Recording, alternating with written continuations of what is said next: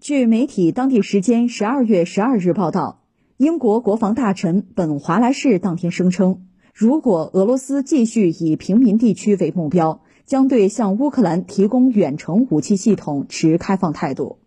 华莱士是在当天于议会发表这番言论的。他当时被前首相约翰逊问到，英国是否可能向乌克兰提供远程导弹系统，以摧毁或破坏俄方无人机发射场。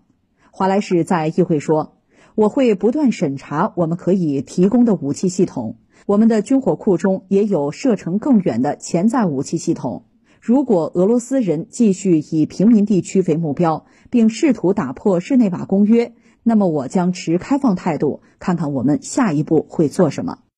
啊，这个消息里边能够提炼两个关键词吧，一个就是武器，还有一个是英国。所以武器呢？这段时间，你看一下西方对乌克兰武器的援助，尤其是英国啊，它在升级，就是说越来越没有底线。那这里面是两个因素，一个因素呢，传统的就是西方库存那些相对比较便宜的东西给的差不多了，库存没了，那就只好给更好一点的。再就是通过这种书写，其实能够控制战争的烈度，呃，包括时间。其实西方通过援助的方式也在做这么一件事情，就如同那个水龙头，你可以拧得紧一点啊，也可以放得大一点。这个收放之间，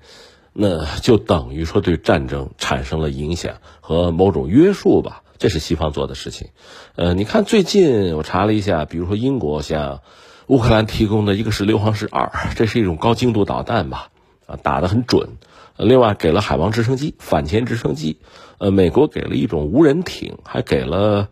一种这个组件吧，能够附加在普通火箭弹上，也是能够打得更准。比利时还给了一种无人潜航器，就这些东西显示它这个技术含量啊，比以前给的东西要高。我不是说了吗？一个传统的很多这个库存可能消耗的差不多了，再给给不了了，没有了。再生产呢需要时间，所以只好给更高级一点的。那既然给高级的东西，给哪些不给哪些？这里边我觉得道道就多了。通过书写，通过给某些东西，能够让战争呈现出某些不同的样态。就是说，乌克兰对俄罗斯的打击的方式，因为武器的不同嘛，就会不同。那么俄罗斯面对的这个题目，这个难度也因为这些武器的变化而变化。另外值得一提的是，美国著名的雷神公司。这是个军火公司啊，就它其实在这个领域，军火领域和波音啊、洛马什么的是齐名的啊。只不过你要说大飞机呢，你只知道有波音，人家雷神不做这个，做武器的。雷神最近公布的数据就是说，它有一单生意是到二零二五年，就是美国军方订货，但这些东西不是美国人用，是给乌克兰的，订货到二零二五年，那是不是意味着在美国人心目之中，这个仗争取打到二零二五年呢？这个难免让人产生这样的忧虑哈，这是我们就说武器。通过这种武器的供给，供给给乌克兰，对俄乌战争啊产生很大的影响，对俄罗斯军队产生很大的影响，而这里面英国又是一个很独特的角色，所以除了说武器以外哈，我们特别要讲讲英国，因为这次居然又是英国人率先站出来说，就是向乌克兰提供这种远程武器。所以，远程武器就是可以打击到俄罗斯境内纵深，甚至包括首都啊。因为俄罗斯这个国家国土虽然广袤，但实际上最关键的地域是有限的，这是这个国家一直以来的特点，其实也是短板。你看，它从就从沙俄那个时代吧，就莫斯科、圣彼得堡，就这个地方人口密集，有一点工业，有无产阶级，所以从人家这个苏俄搞十月革命来说，就是先攻占大城市啊，它没错啊。因为你只要把莫斯科、圣彼得堡拿下来，这国家基本上就完了，对吧？就拿下了。可是他那些大城市吧，就是莫斯科、圣彼得堡，就他就不多的几个，就欧洲部分嘛。那换句话说，也很容易遭到攻击。只不过乌克兰没有相应的武器，西方不提供。因为之前俄罗斯画过红线，就是你要敢给这种远程武器，那就是对我宣战嘛，那我必须要报复的。所以西方一般说来呢，在这个问题上是谨言慎行。现在居然是英国人率先站出来，打破之前的这个所谓禁忌啊，说我们就乐观其成，该给给呗，对吧？我们持一个开放态度。那如果乌克兰真的具备这种远程武器的话，那么对俄罗斯纵深目标，说白了就是大城市的攻击、首都的攻击是成为可能的。这当然就对俄罗斯，嗯，绝对是个坏消息。对俄乌战争，恐怕也不是什么好消息啊。那意味着战争烈度会增加。如果说俄罗斯大城市遭到攻击，必然会更加百倍、千倍的报复。那你说战争可不可以停下来啊？能够谈啊、对话，这变得就更加艰难、更加遥不可及了。所以在很多关键时刻，英国站出来一句话或者一个动作，就又让这个战争变得遥遥无期了。在俄乌战争之中，这样的故事我们看到过不止一次了。那我们理一下啊，就是加上昨天我们说默克尔刚刚爆了个料，就是二零一四年当时克里米亚危机之后，呃，顿巴斯也出了问题。当时西方国家主要就是德国、法国吧，和俄罗斯搞了一个明斯克协议。这个现在看来呢，按照默克尔说法，这就是缓兵之计，就是欺骗俄罗斯。因为当时乌克兰军力太弱，通过这种方式能不能让他缓一缓？我们增强他的军力，将来可以抗衡俄罗斯。这是默克尔现在的说法，也不排除他是为了就是把自己摘清楚，是吧？这否则自己老遭到攻击，压力太大。而这个从普京那个角度讲，一呢那是受到伤害了，被骗了；第二呢，也等于说证实自己发动这个特别军事行动没有错，不但没有错，二零一四年搞才更好，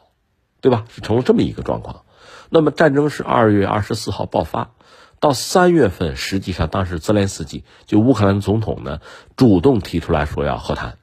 双方也见过面，也谈过。其实当时总的来说呢，乌克兰呃面对俄罗斯的攻势呢，他是顶不住的，所以当时从泽连斯基那个角度讲，有接受俄罗斯的一系列的条件，啊，就是把战争停下来，有和谈的愿望。但当时恰恰是鲍里斯·约翰逊是英国的首相站出来提醒泽连斯基：“你不能谈，我们西方还没有做好准备，你凭什么谈呀？不许谈。”那战争只好继续下去。所以在战争一开始，本来有一个和平的机会的时候，是英国人站出来，等于说逼着泽连斯基改变了方向。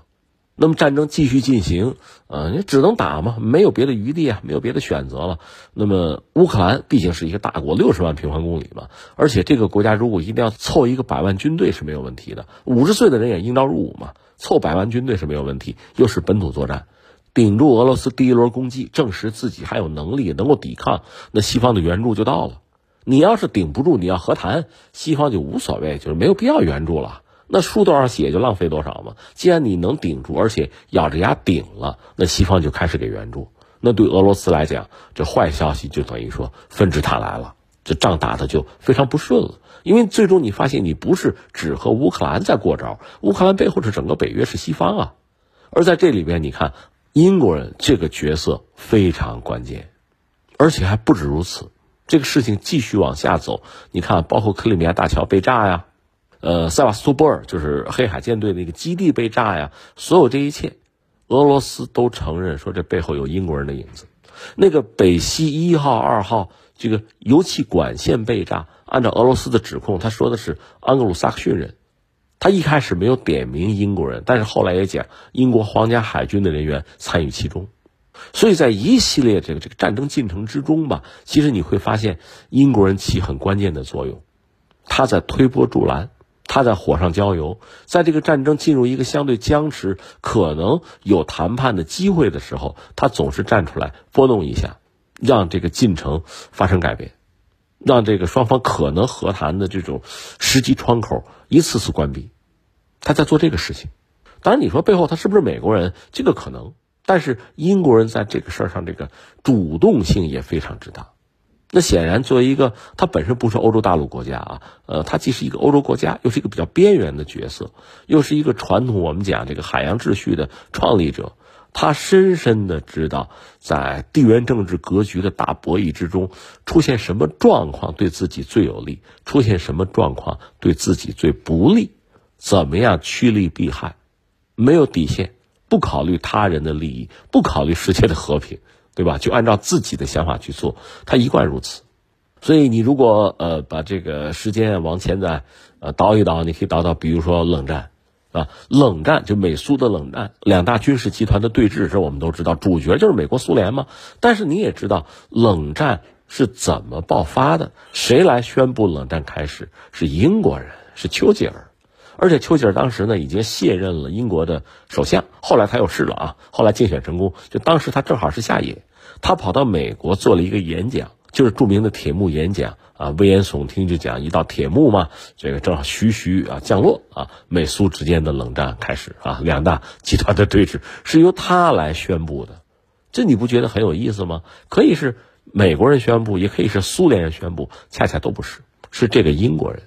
那么，在这个大的对峙之中，英国作为一个衰落的大国，它从中渔利的可能性会更大，显然是这样一个做法。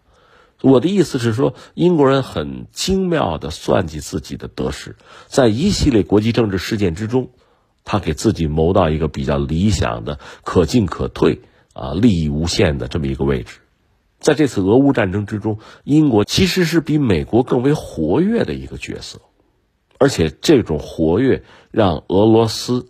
已经抓到了很多的把柄，但是英国并没有收敛。我们看到的就是这么一个状况，就特别耐人寻味。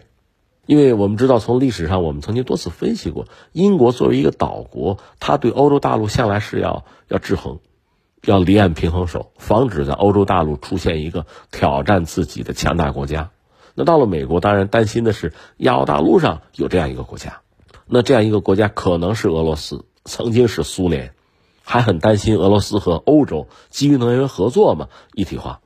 哪怕经济上的一体化也让人不寒而栗，所以一定要拆掉。所以现在我们看到的是，英国也好，美国也好，他们确实这不只是基于什么意识形态，更多的是基于利益的考量，对俄罗斯一定要进行打击。而且这种打击到目前我们还没有看到他们打算终了的那一天，就是俄乌战争可以一直进行下去，甚至英国人现在公开就讲要向乌克兰提供这种远程武器，那意味着战争烈度要增加，是在火上浇油。你像我们一般讲爱好和平的人嘛，就是要劝和嘛、止战嘛，这是一个正常的思维方式，他不是。如果你只是向乌克兰提供什么防御性武器，这也是一个选项，但他们不是要提供远程攻击武器，那就是意味着要攻击俄罗斯全境啊，至少是欧洲部分吧。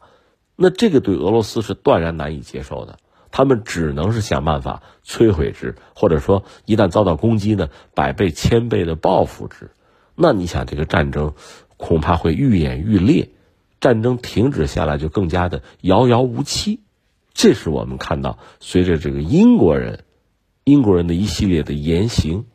那么整个战争的进程在发生着一些微妙的变化。所以，英国人在这个战争中的角色也非常的引人关注，值得我们细细的